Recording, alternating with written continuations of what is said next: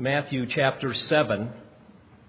Matthew chapter 7, as we continue our verse by verse exposition of this wonderful gospel, beginning in uh, verse 13. So may I draw your attention to verses 13 and 14.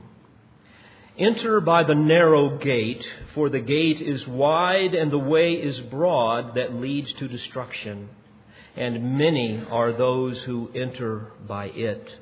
For the gate is small and the way is narrow that leads to life, and few are those who find it. By way of introduction, again, we find ourselves in Jesus' Sermon on the Mount.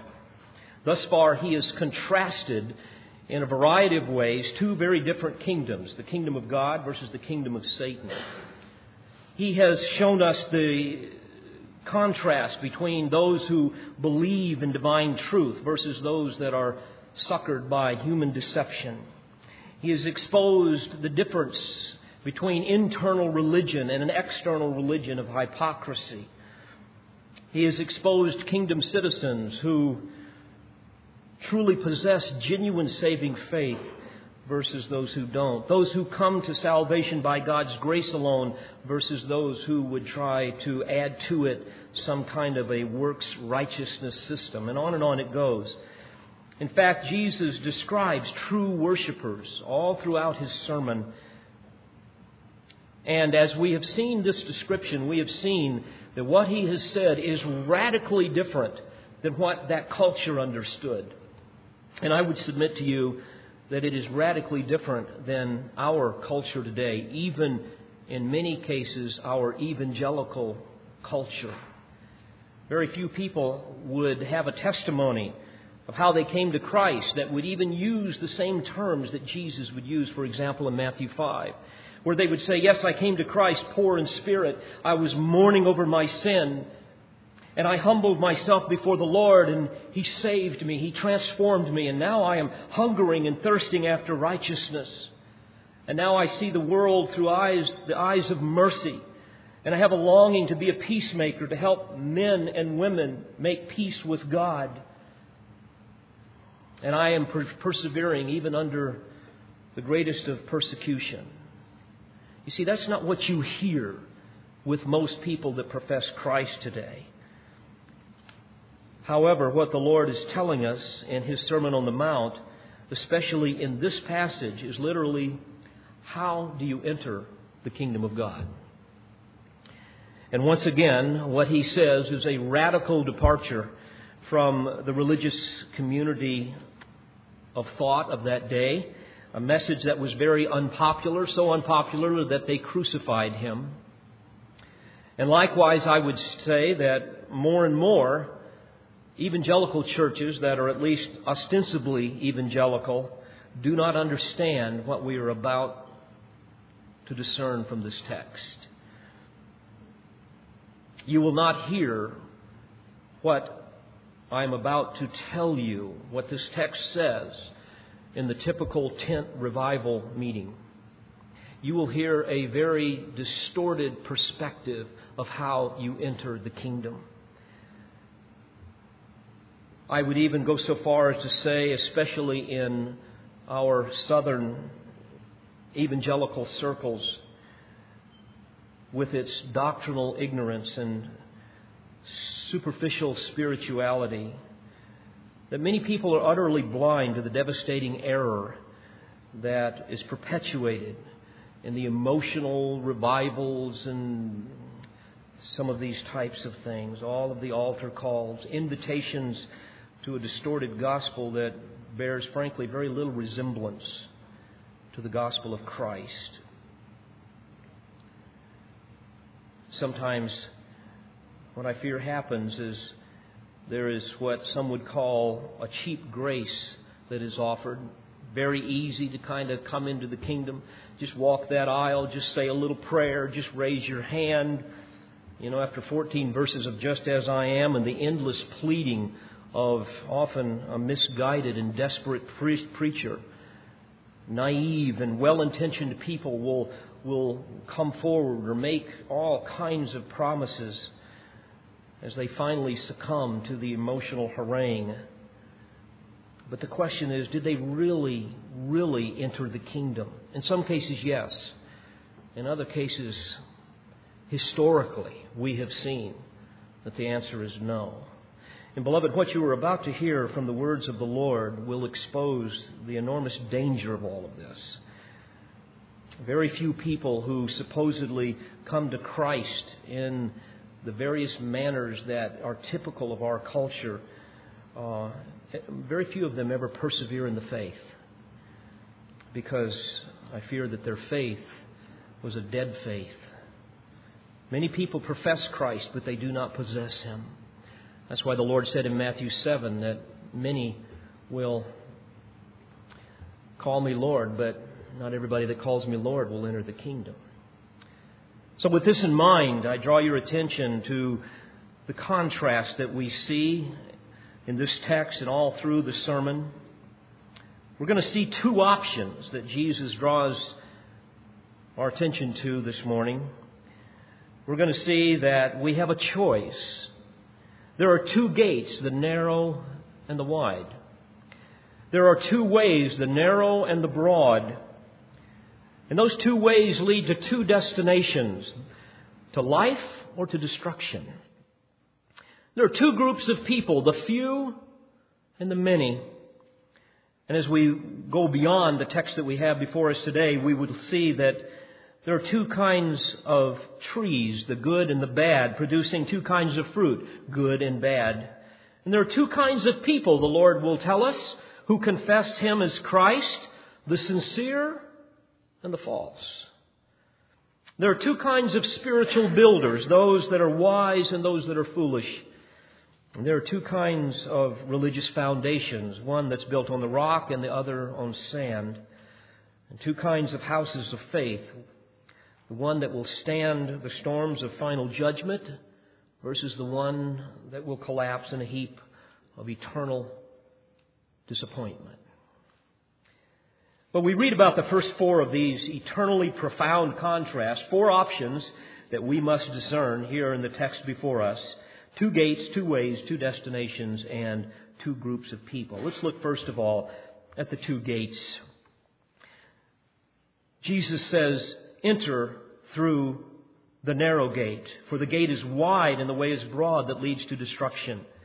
Two gates, the narrow and the wide, both of which will say, This way to heaven but only one is going to take you there. Which one will it be? Well, Jesus tells us. He, in the grammar, would even command us clearly which one to choose. He says, enter through the narrow gate. Narrow, Greek term, stenos. We get our word stenography from that, which refers to writing that is abbreviated or constricted. So stenos here can be translated narrow. Enter through the narrow or enter through the restrictive gate, the compressed gate. By the way, that comes from a root word that means to groan. This is the gate of conversion, dear friends. It's one, does, it's one that does not allow people to enter with ease.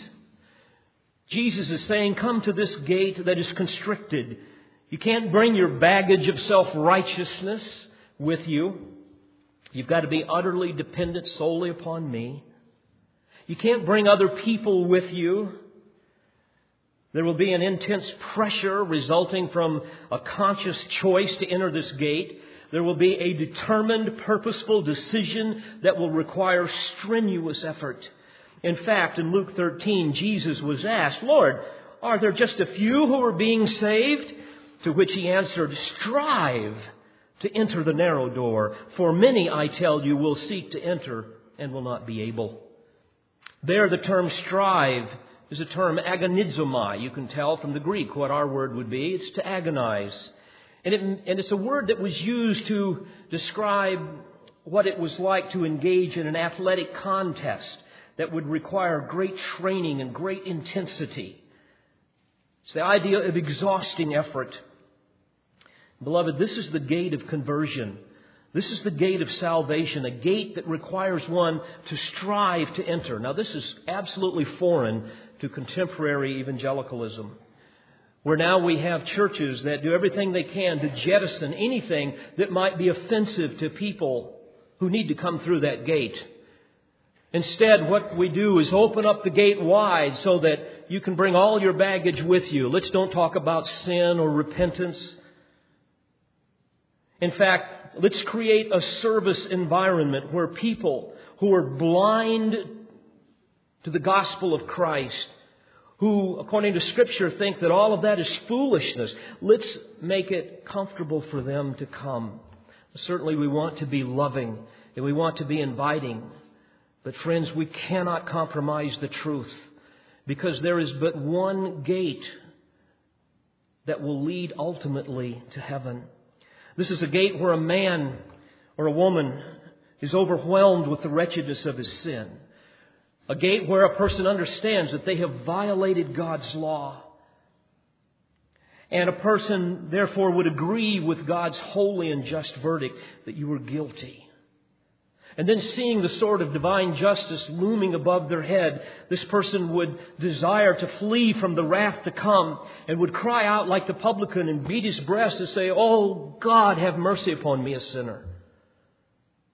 This is the narrow gate, a gate of brokenness over sin, a gate where we confess our spiritual bankruptcy, where we recognize that salvation is by grace alone, through faith alone, a gate of self denial Jesus says, If anyone wishes to come after me, let him deny himself and take up his cross and follow me. For, who, for whoever wishes to save his life shall lose it, but whoever loses his life for my sake shall find it. Matthew 16. You see, friends, this is a gate that counts the cost of discipleship. A gate where a person that enters it is willing to take up a cross to live a life of following Christ even if it cost them their life. This is a gate where we must discard self will and abandon self righteousness and jettison selfish ambitions and make Jesus the Lord of our life. This is a gate that requires us to hate our former self and long to be like Christ. You see, friends, this is the gospel of Jesus. This is a gate where one recognizes the truth of Acts 4:12 where we read and there is salvation in no one else for there is no other name under heaven that has been given among men by which we must be saved. You see, this is a gate that understands the exclusivity of the gospel of Christ. That Jesus is the only way. Unlike the religious correctness of our day that would say that everybody even if you believe in some other God, is still worshiping the same God. This is not the gate of the gospel of Christ. Indeed, verse 14b tells us that very few people will choose this gate. They would prefer option B. Remember, we used to have that commercial, hamburger A or hamburger B, and the person would always pick the wrong one, and you would just, oh. That's what comes to my mind here. This is a very different kind of a gate. This is the wide gate. This would be the deceptive option that deceptively offers the destination of eternal life. Wide here in this text is used to be contrasted with the term narrow. The idea here is that of a roomy, a wide, a spacious, an inclusive, an attractive gate. No need for any striving here. No need for purposeful, conscious, strenuous effort, for groaning, for crying out for mercy. You see, this is the easy way. All you've got to do to make it practical here, all you've got to do is just, oh, maybe walk an aisle, pray a prayer, join a church, maybe give a little money, kind of add Christianity to your resume. But certainly don't feel like you need to confess sin or go through all of that silly stuff. You're not that bad. You don't really need to change your lifestyle. You can bring all of your baggage with you. In fact, if you come through this gate, Jesus is going to make you healthy, wealthy, and wise. All you need to do is maybe just get baptized or attach yourself to some denomination, perform some ritual, confess some creed, it doesn't matter which one. You see, there's room for everyone in this gate. There is nothing restrictive here. No discrimination here with this gate. Any religion is okay because after all, we all worship the same God. There was an article recently in the LA Times where Fuller Seminary in California, which was once a fundamental evangelical seminary, recently received a $1 million grant from the federal government to assist them in their new quest for reconciliation between Christianity and Islam. In fact, they believe, the article says, that we all worship the same God. And that no longer do they believe it is appropriate to evangelize Muslims. You see, friends, this is the broad gate that leads to destruction. The truth is, Muslims worship Satan. They do not worship God. And I've explained to you the roots of Islam before, and I'll not take time to do that. But quite frankly, Fuller Seminary, which has embraced theological liberalism for years, has made a pact with the devil. A certain proof of their apostasy. That's the broad gate mentality. Well, not only do we have two gates, optional gates of conversion and salvation, which frankly would be the issue of how we become justified, how we have the imputed righteousness given to us, but we also have optional ways. There are two ways and this is how we live after we enter the gate. This, is, would, be the, this would be the issue of our sanctification. Again, in these verses, we see enter by the narrow gate, for the gate is wide, and the way is broad that leads to destruction. It goes on to say that uh, in verse 14, the, the gate is small, and the way is narrow that leads to life. So here Jesus contrasts two paths which both claim to lead to heaven. A broad way that leads to destruction versus the narrow way that leads to life. Here again, we learn that the narrow gate of conversion will result in a narrow way of living. Notice the term narrow in verse 14. Here it's interesting, Jesus does not use the same term stenos as he did in verse 13, but he uses another term, that means to press upon or to crowd or to squeeze into or, or literally to constrict. In fact, this same term is used in Romans 2 and verse 9 by the Apostle Paul, where he combines both terms that the Lord has used for narrow in verse 13 and in verse 14. And those terms are translated tribulation and anguish. So you begin to see here that the narrow way is one of tribulation. It's one of anguish. It's one that will be fraught with suffering and persecution. You see, when one is truly converted and declares Jesus as Lord, he also declares war with the world. Scripture is very clear about that. That's why when we invite people to come to Christ and enter through the narrow gate, we always want them to count the cost, as our Lord said. You see, to enter the narrow gate may cost you everything, even your life.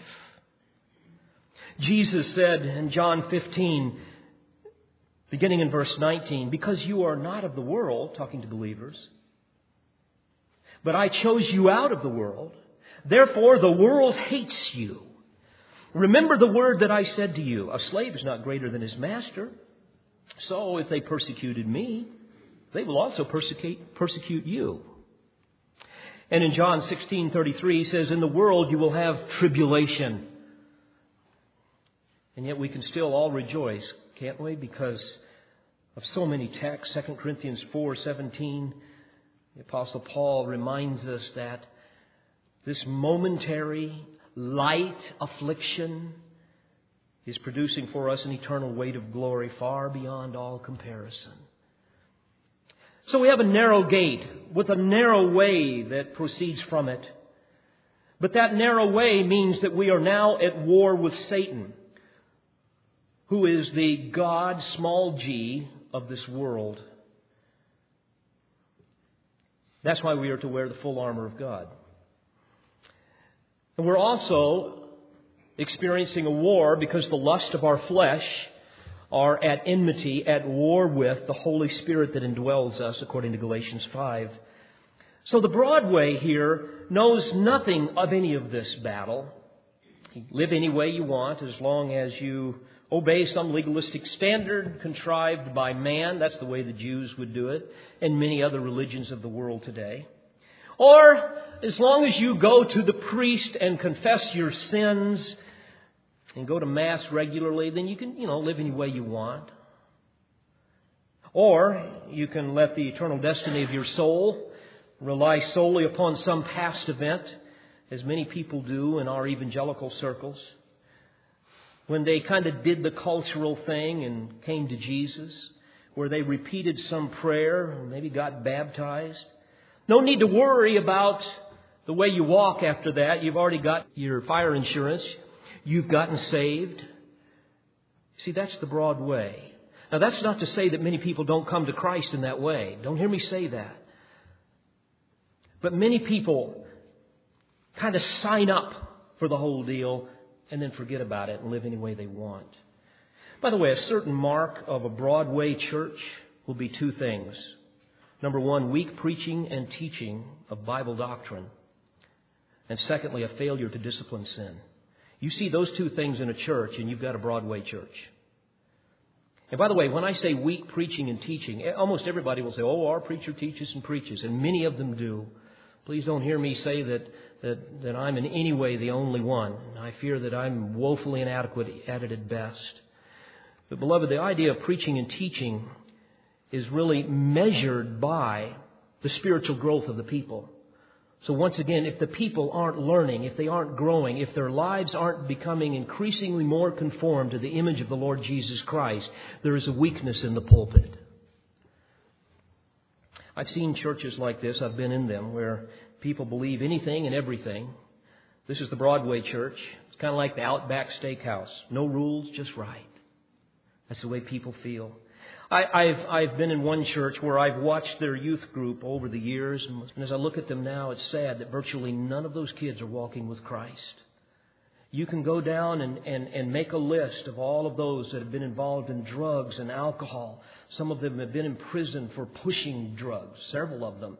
You see rampant immorality, homosexuality. Almost all of the girls got pregnant out of wedlock. Some of them have been divorced several times by now. And yet I know a family that just recently joined that particular church. What was the reason? Well, they wanted something for their kids and they liked the music. Friends, that shows such a profound lack of discernment, and yet that is indicative of the lies that have been perpetuated throughout the years in our evangelical circles, where no longer do people have any discernment of what a church is. The reality is there is a huge difference between a church and a crowd. If you read your New Testament, very few churches really live consistently with the New Testament standard, preaching a narrow gate and a narrow way. Because when you do that, the result will be endless ridicule and persecution from a world that hates you. And certainly we have experienced that. That's why verse 14 again says there will be very few who find that way. By the way, this is why churches like ours gradually become smaller and fewer. Prophetically, this will be the trend until the Lord returns. You know, while God's way is simple to understand, it is not an easy way. The gift of salvation is free, and yet it will cost you everything. For most, coming to Christ on His terms and accepting His free gift of grace in return for total submission is a cost far too high, one that they're not willing to pay. Knowing this, the enemy comes along, and our flesh even likes to reinvent ministry, reinvent the church, to provide an easier way, a gospel light, if you will, a way that is cheap, a way that is easy to sign up, no membership dues. Wear what you want one of the big slogans of many churches. Believe what you want. Behave like you want. Even bring in music that sound as, sounds as much like the world as possible. Just show up occasionally for church, give a little bit of money, maybe help out in the nursery. and you're in. Recently, I was reading some research done by a Christian researcher by the name of George Barna. He did a poll of born again Christians, and I've gone over some of this before you, before with you, but I, I, I thought it was worth sharing again and expanding on it briefly. He polled people that called themselves born again Christians. And that is defined, according to his terms, as those who report having made a personal commitment to Christ and expect to get to heaven because they accepted Jesus. All right, that's the that's the born again. Now, in this poll, we find that 26% of born agains, he calls them, believe all religions are essentially the same. In other words, they believe the wide gate, broad way deception. 26%. 50% believe that a life of good works will enable a person to get to heaven. 35% do not believe Jesus rose physically from the dead. Beloved, again, clearly none of these people understand the gospel of Jesus Christ, and unless they repent, they will never enter the kingdom. 52% do not believe that the Holy Spirit is a living entity. 45% do not believe Satan even exists. 33% accept same sex unions, the issue of homosexuality. 39% believe it is morally acceptable for couples to live together before marriage. And then, this was significant, he said that born again Christians are more likely than non Christians to have experienced divorce 27% to 24% that are non believers. Of course, I don't believe that their definition of Christian is accurate. As I've told you before, other research would indicate that those that believe truly the Scriptures, as you would hear from this church, have a likelihood of divorce of 1 in 10,000. You see, friends, this is what happens when the church fails to be the pillar and the support of the truth. And when pastors fail to preach the whole counsel of God and preach the Word, especially the issue of the narrow gate. You see how important this is? Well, there's two gates, there's two ways, there's also two destinations. The broad way, the text says, leads to destruction. In other words, just follow the crowd. See where the hordes are going. But only the narrow way, the path only a few will tread, will lead to life, Jesus says. And by implication, Jesus is saying that both of these ways have a sign out front that say, This way to heaven but only the narrow way leads home. The broad way leads to destruction, which means total ruin, total loss, an everlasting hell. Now you're about to hear something again that many of my pastor friends tell me they would never speak about in the pulpit because it is so offensive.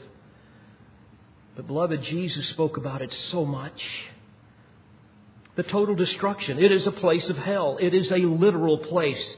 There is no such concept as annihilation or, or some type of extinction, as some erroneously teach. Beloved, we must never forget the reality of hell. In 2 Thessalonians 1 9, we read that these will pay the penalty of eternal destruction away from the presence of the Lord and from the glory of his power. And the prophet Daniel in 12, verse 2, describes the destination of the broad way. He says it is a place of disgrace and everlasting contempt. In Matthew 3 and verse 12, we read that these will burn up, that the, that the Lord will burn up the chaff with unquenchable fire.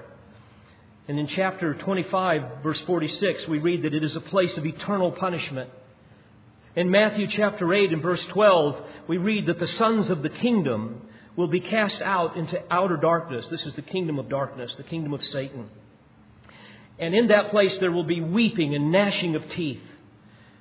And in chapter 25, verse 41, we read that it is a place prepared for the devil and his angels, as well as the lost. And in Revelation chapter 14 and verse 10, we read that they, referring to the unbelievers, will be required to drink of the wine of the wrath of God, which is poured out in full strength into the cup of his indignation. He shall be tormented with fire and brimstone in the presence of the holy angels and in the presence of the Lamb. And finally, we read in Revelation 20 and verse 15 that anyone whose name is not written in the book of life will be cast into the lake of fire. Dear friend, please hear me. if you've tried to enter the kingdom through the wide gate, and you are now happily traversing some broad way, and you know that there's just all manner of sin in your life, and there's no real love for Christ, and you're embracing this religious tolerance that is so indicative of our culture, I must warn you with utmost sincerity that your destination is hell. And hell is not a place where God capriciously throws a temper tantrum at people he does not like. But rather, hell is a place of torment beyond our ability to even conceive, where a righteous and a holy God deliberately and with settled determination and with a holy justice pours out his wrath against sin. The wide gate and its broad way will seem so inviting. But dear friend, it will be a place of unending and unbearable pain. And yet, sadly, it will also be the most popular way to travel. Two gates, two ways, two destinations, and finally, two groups of people. Here are the traveling companions, depending upon which gate you entered and which way you traverse. You'll either be with the few, Jesus says, or with the many. Jesus says in Matthew 22 and verse 14, Many are called, but few are chosen. You see, the point there in another text is that the gospel of Christ goes out to many thousands of people. How many people have I seen come here and hear the gospel and never come back again? Yet, Jesus says that mercy will only be granted to a few, to the few who respond in faith believing. Now, while there is no limit to those who can enter through the narrow gate, and no limit to those that can traverse the narrow way and inhabit the glories of heaven, only a few in comparison will truly trust Christ to save them and enter the narrow gate. The many is well illustrated by a letter written to a Melbourne, Australia daily newspaper. And I quote the writer After hearing Dr. Billy Graham on the air, viewing him on television, and reading reports and letters concerning him and his mission, I am heartily sick of the type of religion that insists my soul and everyone else's needs saving, whatever that means. I have never felt that I was lost. Nor do I feel that I daily wallow in the mire of sin, although repetitive preaching insists that I do. Give me a practical religion that teaches gentleness and tolerance and acknowledges no barriers of color or creed, that remembers the aged and teaches children of goodness and not sin. If in order to save my soul I must accept such a philosophy, as I have recently heard preached, I prefer to remain forever damned. End quote. What a tragedy. A man that is dead in his trespasses and sins. A man that has been blinded by the enemy of his soul to the glorious gospel of the light of Jesus Christ.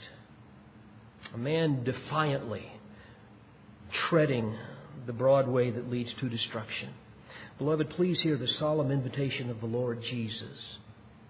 He says, enter through the narrow gate. Well, Pastor, I, I think that I have, I, but I'm, I'm not sure. How can I know? Oh, there are so many places we could go in the Word of God, but certainly Romans 10, verses 9 and 10 is such a wonderful summary.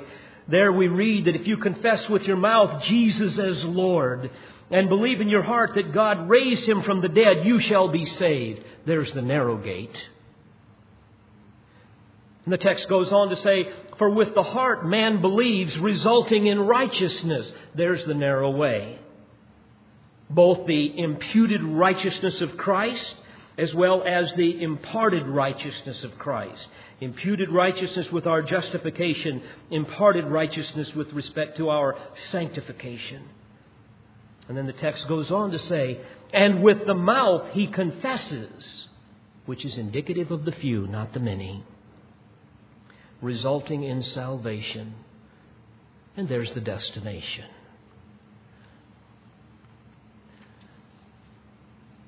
Beloved, please hear me. And I know this is so horribly offensive to so many people. But I say it with utmost confidence and authority that the Word of God is so very, very clear. Hell will be filled with people who have a visible morality, show an intellectual knowledge of the gospel of Christ. Many will have had some religious involvement. They will have even been active in ministry even excited about spiritual things, and I have many scripture passages to support all that I'm telling you. There will even be people in hell who had conviction of sin, who even have some false assurance of salvation, and were even able to point to a time of decision. Now, indeed, these things neither prove nor disprove the validity of one's faith, but you cannot rely on those things alone. Beloved, the fruits which validate true, genuine saving faith according to the Scripture would be things such as, first of all, repentance from sin, where you enter through the narrow gate, as I've described, and begin to manifest a transformed life, where you're a new creature in Christ, and the old things pass away and the new things come. And people can actually see a person living out a new mind and a new heart and hear a new song. And they begin to bear the fruit of righteousness. It will be indicative of these people to be separate from the world. They will have a hungering and a thirsting for righteousness. You will see them living a life of obedience and humility. You will see a true believer having an increased hatred of sin and a decreased evidence of it in their life. You will also see in these people an increasing love of the Lord Jesus Christ. They will love to hear His voice, and that will be the number one priority in their life. They will have, in other words, an appetite for Scripture, resulting in measurable spiritual growth. According to the Word of God, the fruit that validates genuine saving faith will also include the enjoyment of the Lord as a person walks with Him. It will include a person who loves to have sweet communion and prayer with the Lord. It will also be a person who has a passionate love for God, a selfless love for others, a love for the brethren, and a consuming desire to give Him glory, and a longing to see Him face to face. You see, friends, these will be the traveling companions of pilgrims on the narrow way who have entered through the narrow gate. And I know so many people that are in churches where their fellow members manifest hardly any of what I've just described. And my heart breaks because they're in a crowd, not a church. They have not entered through the narrow gate. Beloved, I ask you to examine your heart. Have you entered that narrow gate or are you in did you come through the wide one?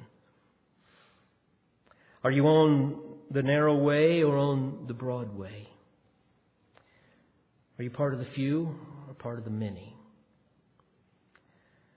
Your eternal destiny is at stake.